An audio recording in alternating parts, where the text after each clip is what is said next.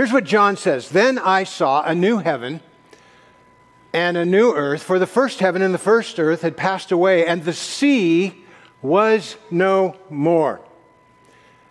And I saw the holy city, New Jerusalem, coming out of heaven from God, prepared as a bride adorned for her husband. And I heard a loud voice from the throne saying, Behold, the dwelling place of God is with man. He will dwell with them, and they will be his people. And God himself will dwell, be with them as their God. He will wipe away every tear from their eyes, and death shall be no more. Neither shall there be any mourning, or crying, or pain anymore for the former things have passed away. And he who was seated on the throne said, Behold, I am making all things new. Also, he said, Write this down, for these words are trustworthy and true. He said to me, It is done. I am the Alpha and the Omega, the beginning and the end. To the thirsty, I will give from the spring of the water of life without payment. The one who conquers will have this heritage, and I will be his God, and he will be my son. The word of the Lord. Thanks be to Well, Advent, as we've been reminded twice already, is a time of preparation, of waiting. And here we are, it's Sunday, we've got 27 days until Christmas. We do weird things at Christmas, don't we? we? We cut down trees, put them on trains, bring them into our living rooms, put lights on them, tinsel. In California, that reminds us that it does snow somewhere. uh, we eat sugar cookies that are so good, and we would never allow ourselves such at other times of the year. But, but the whole thing um, is about anticipation, about waiting. And we're going to spend four Sundays in these two chapters, Revelation 21 and 22. Uh, two chapters that, that bring to a conclusion the whole Bible, the climax of the whole story. Francis Schaeffer, a guy from uh, yesteryear, he, he used to say the Bible is the best book because it's the only book that begins at the beginning and goes all the way to the end. And he was right. And what we're going to see today, we're going to see that we were and we are made for God. And we are homesick for God. And John writes using exuberant, luxurious language. Uh, we might call it apocalyptic literature, where there's, there's fire from heaven and bowls of wrath and prophets and beasts who come out of the sea and, and a lake of fire, and, and Satan is bound with a chain. Very exuberant. But the language testifies to our yearning for God. It, it shows us where all history is headed. It tells us how things will work out under God's uh, sovereign control. We are waiting for a time when God will dwell with us, unmediated, unhindered presence with God. Even if we don't know it, we are waiting for God. Now, in 1969, most of us were enamored of Led Zeppelin, if we were alive, and the Beatles and, and other bands. But did you ever hear of Peggy Lee? Uh, I was way too cool for Peggy Lee at the time. She was a jazz singer, and she put out a song that was a bit of a hit. I wonder if you've ever heard of it. It's called Is That All There Is? Have you heard of it? She spoke most of the song very clearly. I remember when I was a little girl, our house caught on fire. I'll never forget the look on my father's face as he gathered me up in his arms and raced through the burning building out onto the pavement. And I stood there shivering in my pajamas and watched the whole world go up in flames. And when it was all over, I said to myself, Is that all there is to a fire? Is that all there is? And then the chorus. If that's all there is, my friends, then let's keep dancing. Let's break out the booze and have a ball if that is all there is. And when I was 12 year, years old, my daddy took me to the circus, the greatest show on earth. There were clowns and elephants and dancing bears, and a beautiful lady in pink tights flew high above our heads. And as I sat there watching, I had the feeling that something was missing. I don't know what. But when it was over, I said to myself, Is that all there is to a circus? Well, if that's all there is, if that's all there is, my friends, then let's keep dancing. Let's break out the booze. Let's have a ball if that's all there is. And then I fell in love with the most wonderful boy in the world. We'd take long walks by the river or just sit for hours gazing into each other's eyes. We were so much in love. Then one day he went away, and I thought I would die, but I didn't. And when I didn't, I said to myself, is that all there is to love? Well, if that's all there is, well, I know what you're saying, my friends. You must be saying to yourself, if that's the way she feels about all of this, why doesn't she just end it all? Oh, no. Not me.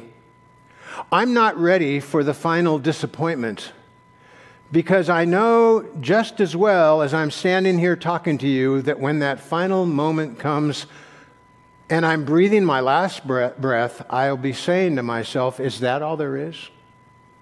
Is that all there is to life? If that's all there is, my friends, let's keep dancing. Let's break out the booze and have a ball, if that's all there is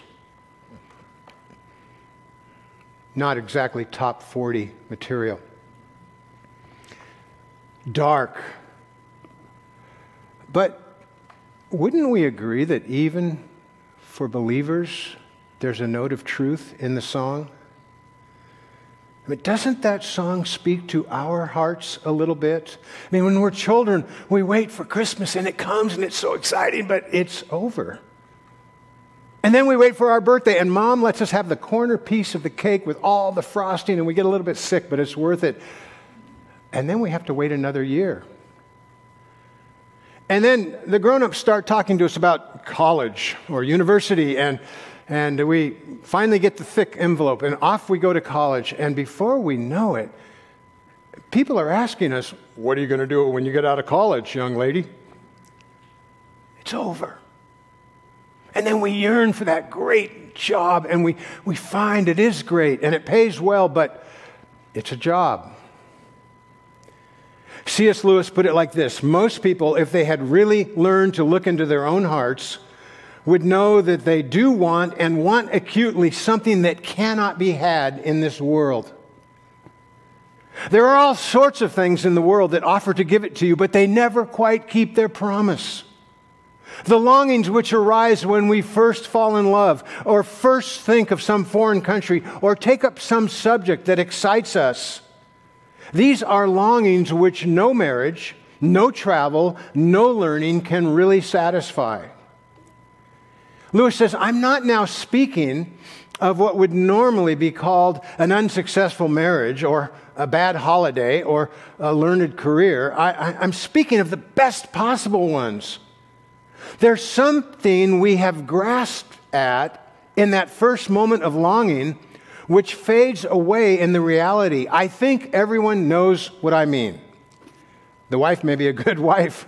The hotels and scenery may have been excellent. The chemistry may have been a very interesting job, but something evades us. Church, every experience in life every hope, every joy, every satisfaction, every vacation, every adventure, every great novel, as good as it is, will leave us longing for more. Uh, I like what Aldous Huxley said. There comes a time when one asks, even of Shakespeare and Beethoven, is that all? There is a yearning in us for more. Revelation 21 gives us a picture of what we are waiting for. Again, we're going to spend four weeks here, so we're not going to see everything in the passage that's there. That's going to take a while to tease out.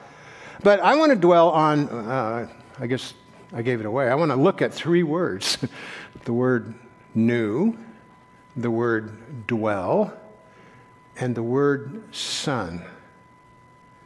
First, the word new.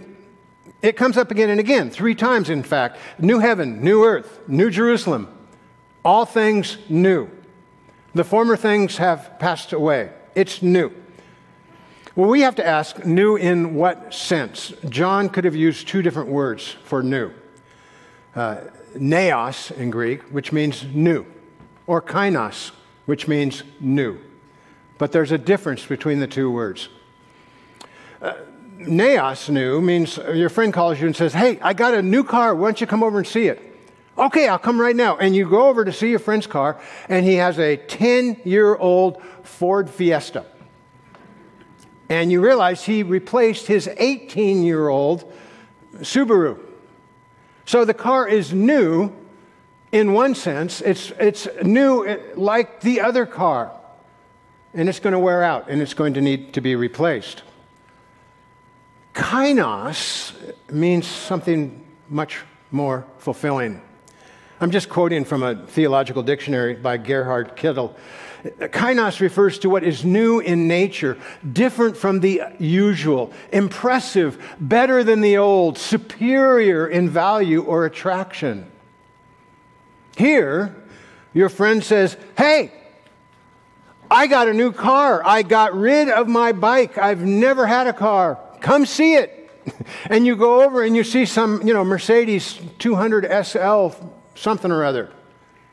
Now, that is something new, completely different from the bike that he used to pedal around town.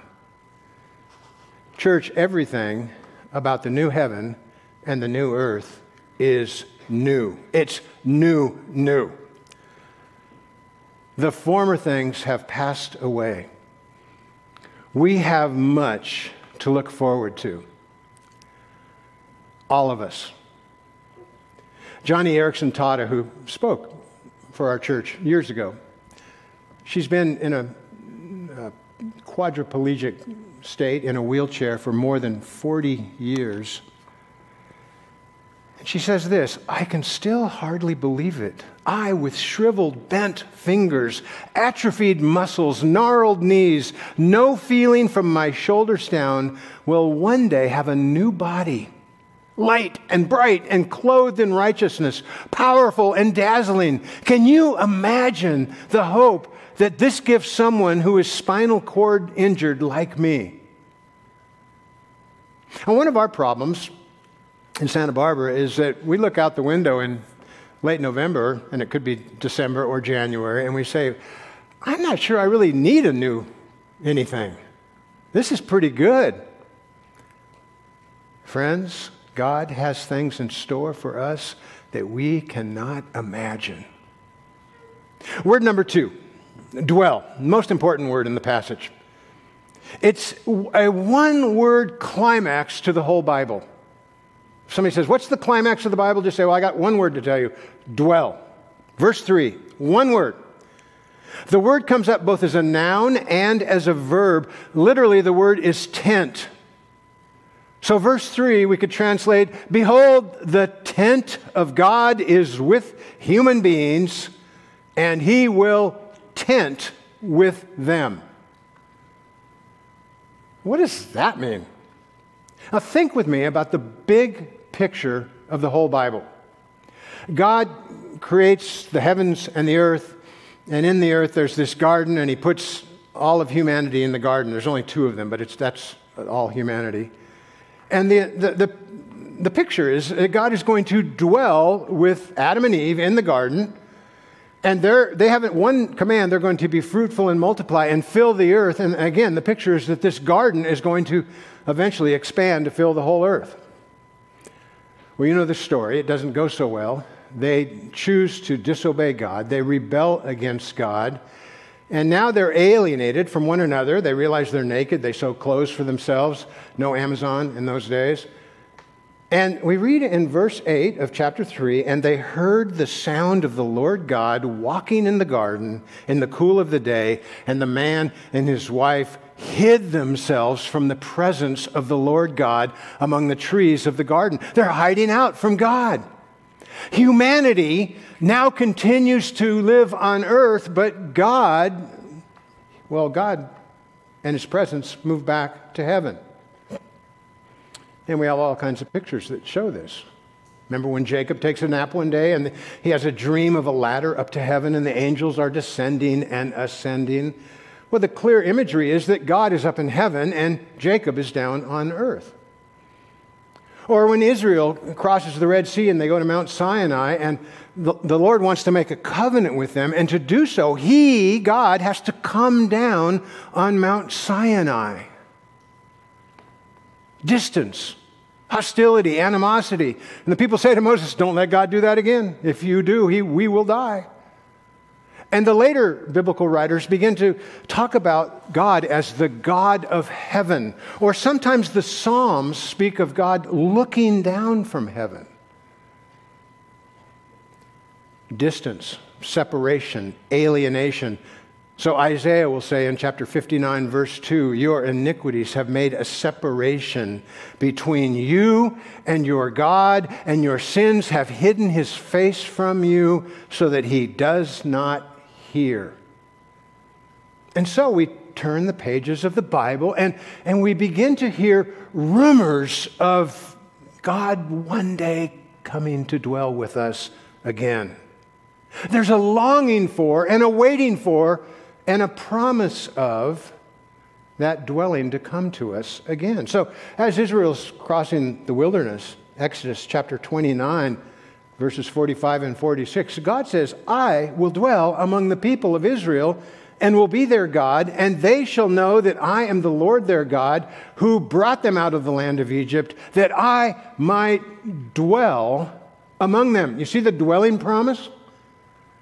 And there are, we won't take the time to look at it, but there's all kinds of similarities between the way the land of promise is described and the way the Garden of Eden was described. This is going to, again, be a wonderful dwelling of God with his people. I will make my dwelling among you, Leviticus 26, and my soul shall not abhor you. Again, we're going to be back together.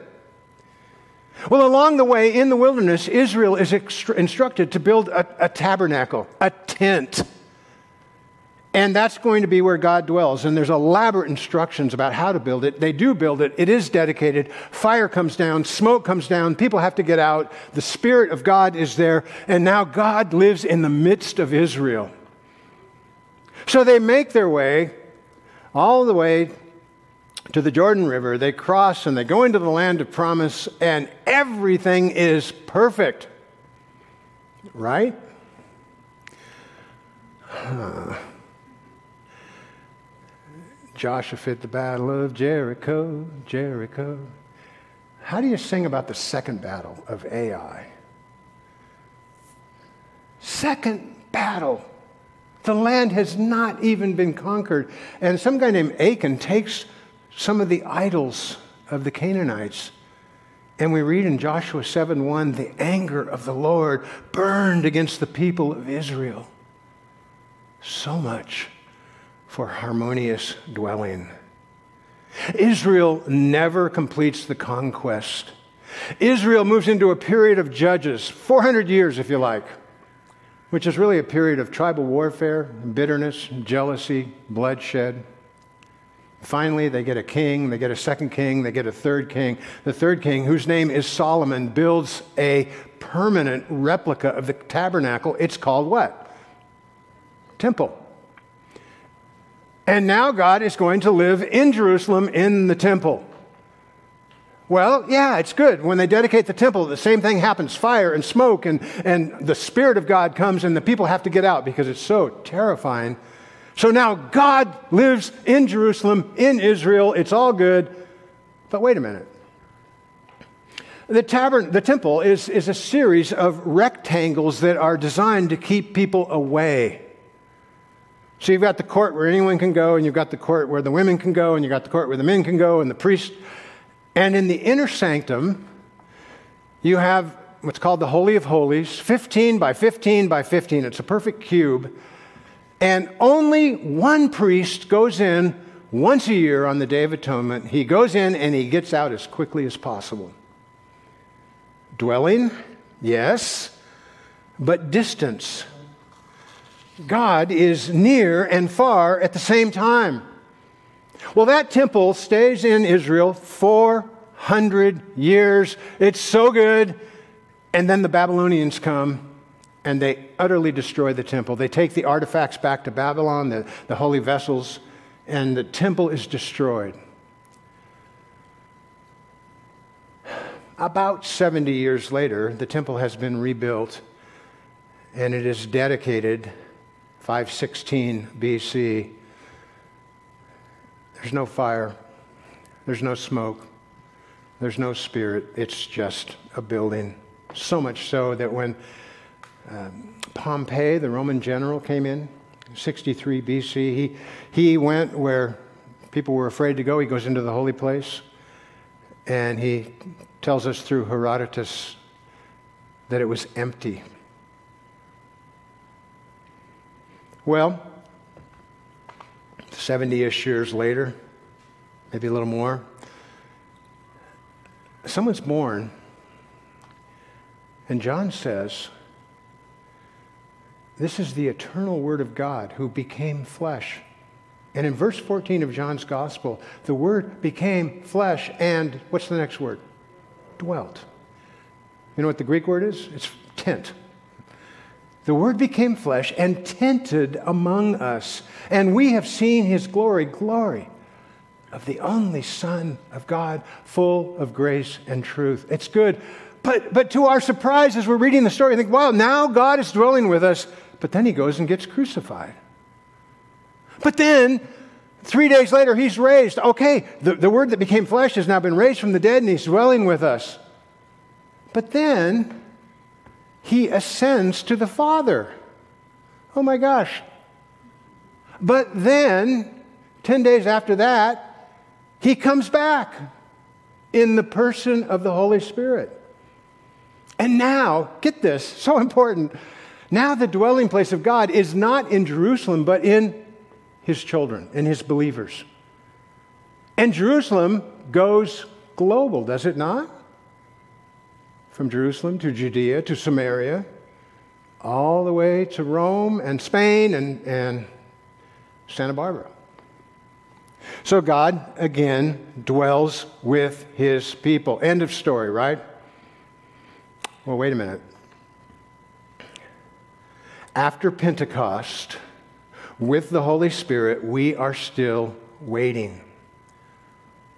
We are still waiting. The world is still fallen. Sometimes God seems very present. Sometimes he seems very absent. We have wars and rumors of wars. We have evil potentates and cancer and typhoons and racism and cars in Wisconsin that run over Christmas parades and violence in our cities and the darkness of my own heart, and church splits and denominational splits and marital splits and inflation and broken relations and pandemics with new names all the time like COVID and Delta and Omicron. Friends, we are still waiting. We're waiting for a time when I will stop crying. We're waiting for a time when my body will not betray me. We are waiting for a time when my friends will not betray me. We are waiting for a time when I will not betray my friends. I like what Henry Ward Beecher said in the 19th century our yearnings are homesickness for heaven. Our sighings for God are, for, are signs for God just as children that cry themselves to sleep away from home and sob in their slumber, not knowing that they sob for their parents, the soul's inarticulate moanings are affections yearning for God. Now, John describes life in the New Jerusalem as we have never known it. This is a place where we will never say, Is that all there is? Rather, we will be bowled over again and again by the presence of God, and we will find ourselves saying, Not is that all there is, but rather, Oh, the depth of the riches of the wisdom and knowledge of God. We will see and we will want to keep seeing. We will experience and we will experience deeper. We will, for eternity, find ourselves learning more about God, about His beauty, His sovereignty, His majesty, His grace, His goodness. So, let's see if I can illustrate. Uh, my dad died a year ago, October. So I guess I'm 14 months out without a father on earth. But what a guy. My dad was 16, and he went on what was in those days called a church social in Los Angeles, and he held the hand of my mom, who's here this morning. They were 16 years old. I don't think they were apart for more than about three hours. Uh, they got married when they were 18. They were married for 72 years. And they had two wonderful kids. Now, here's the deal I knew my dad for a long time. I was with him just a couple of days before he died. He lived in Santa Barbara and very, very close family. Uh, he grew bigger in my eyes, not smaller, as I got to know him. I never grew bored of my father. It's kind of like Mark Twain, you know, he said, Well, when I was 12, my dad didn't know very much, but when I was 20, he'd learned a whole lot. Well, that's, that's kind of my story. I, I never had that rebellion stuff, but uh, I always loved my dad, but he, he, just, he just grew in my estimation. And I, the more I spent time with him, the more I wanted to spend time with him. He was truly one of my best friends, along with my mom. Do you know that you will never get bored with God? You, you, you won't say, Gosh, I've been here 10,000 years, been with Jesus. I think I'll go over and talk to Augustine for a while. You're not going to do that. Sam Storms put it like this Heaven is not one grand momentary flash of excitement followed by eternity of boredom. Heaven is not going to be an endless series of earthly reruns. there will be a new episode of divine grace every day a new revelation every moment of some heretofore unseen aspect of the unfathomable complexity of God's divine compassion. We will never grow bored. Well, one more word. Verse 7 the word son. The one who conquers will have this heritage I will be his God, and he will be my son. The one who conquers comes up about 12 times in Revelation to refer to those who persevere to the end. Believers who are willing to wait. Believers who all along were, knew that they were destined for a better country, for an everlasting city. God says, I will be his God and he will be my son. Well, maybe to some in the room that sounds a little bit too gender specific. Maybe we're even offended. Some Bible translators are. The New Living Translation and the New International Version turn son into a plural. I will be their God and they will be my children. But, church, the Bible wasn't written in 2021. It was written in the ancient Near East. And when God says, He will be my son, it is a metaphor. We don't like it. It's not the way we live, but in the ancient Near East, sons got a better deal than daughters. It's just the way it was. Sons got trained by their dad for the vocation. Sons had a special place in the family. Sons and only sons got the inheritance. In Christ, we all become sons of God. The news couldn't be better. I like what Chelsea Stanley says. She says women in the first century understood sonship and all that it entailed. So, hearing that God had given both brothers and sisters together the status of sons would have blown them away. God stepped in and radically declared that men and women are one in Christ, equally privileged, equally exalted, co heirs together in his kingdom. Both men and women receive the full inheritance through faith in him. So, what are we waiting for? Behold, the dwelling of God is now with humanity, and they will be his people, plural in the Greek. They will be his peoples from every tribe, nation, tongue. And God himself will be with them as their God. Now, do you remember a few minutes ago we talked about this little box, the Holy of Holies, 15 by 15 by 15, a perfect cube. That's where God lived. But, but this new Jerusalem, this new city, it's really big. But it has the same shape as the Holy of Holies, a perfect square. But not 15 by 15 by 15. This one is 1,380 miles by 1,380 miles by 1,380 miles. The cube, the New Jerusalem, is where God dwells. And did you notice the city has a dress on, adorned for her husband? The bride of Christ is made ready, and Christ dwells with his people. Just down the page in Revelation 21, there was no temple because Jesus Christ is there. He is the temple. 22, chapter 22, verse 4 they will see his face, and their, his name will be on their forehead. So I have a question for us, just about done. Are you one of his sons? so important. We do not become sons by church membership. As important as church membership is, very important, but that's not how we become sons. We do not become sons through baptism, as important as baptism is. Very important.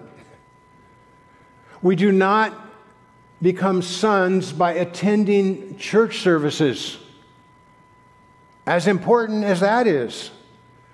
We do not become sons by improving our morals. Sonship comes through faith and through faith alone, through new birth. And Paul says in Romans 10 if you confess with your mouth that Jesus is Lord and believe in your heart that God raised him from the dead, well, you'll be one of his sons. You will be saved. Church, we were made for God. We are waiting for the time when God will dwell with us, unmediated, unhindered presence with God, and the enjoyment of God. That's what we are looking forward to. Do you remember how C.S. Lewis ended all the Narnia stories? And as Aslan spoke, he no longer looked to them like a lion. But the things that began to happen after that were so great and beautiful that I cannot write them. And for us, this is the end of all the stories, and we can most truly say that they all lived happily ever after. But for them, it was only the beginning of the real story.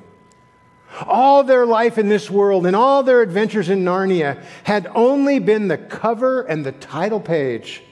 Now, at last, they were beginning chapter one of the great story, which no one on earth had ever read, which goes on forever, and in which every chapter is better than the one before.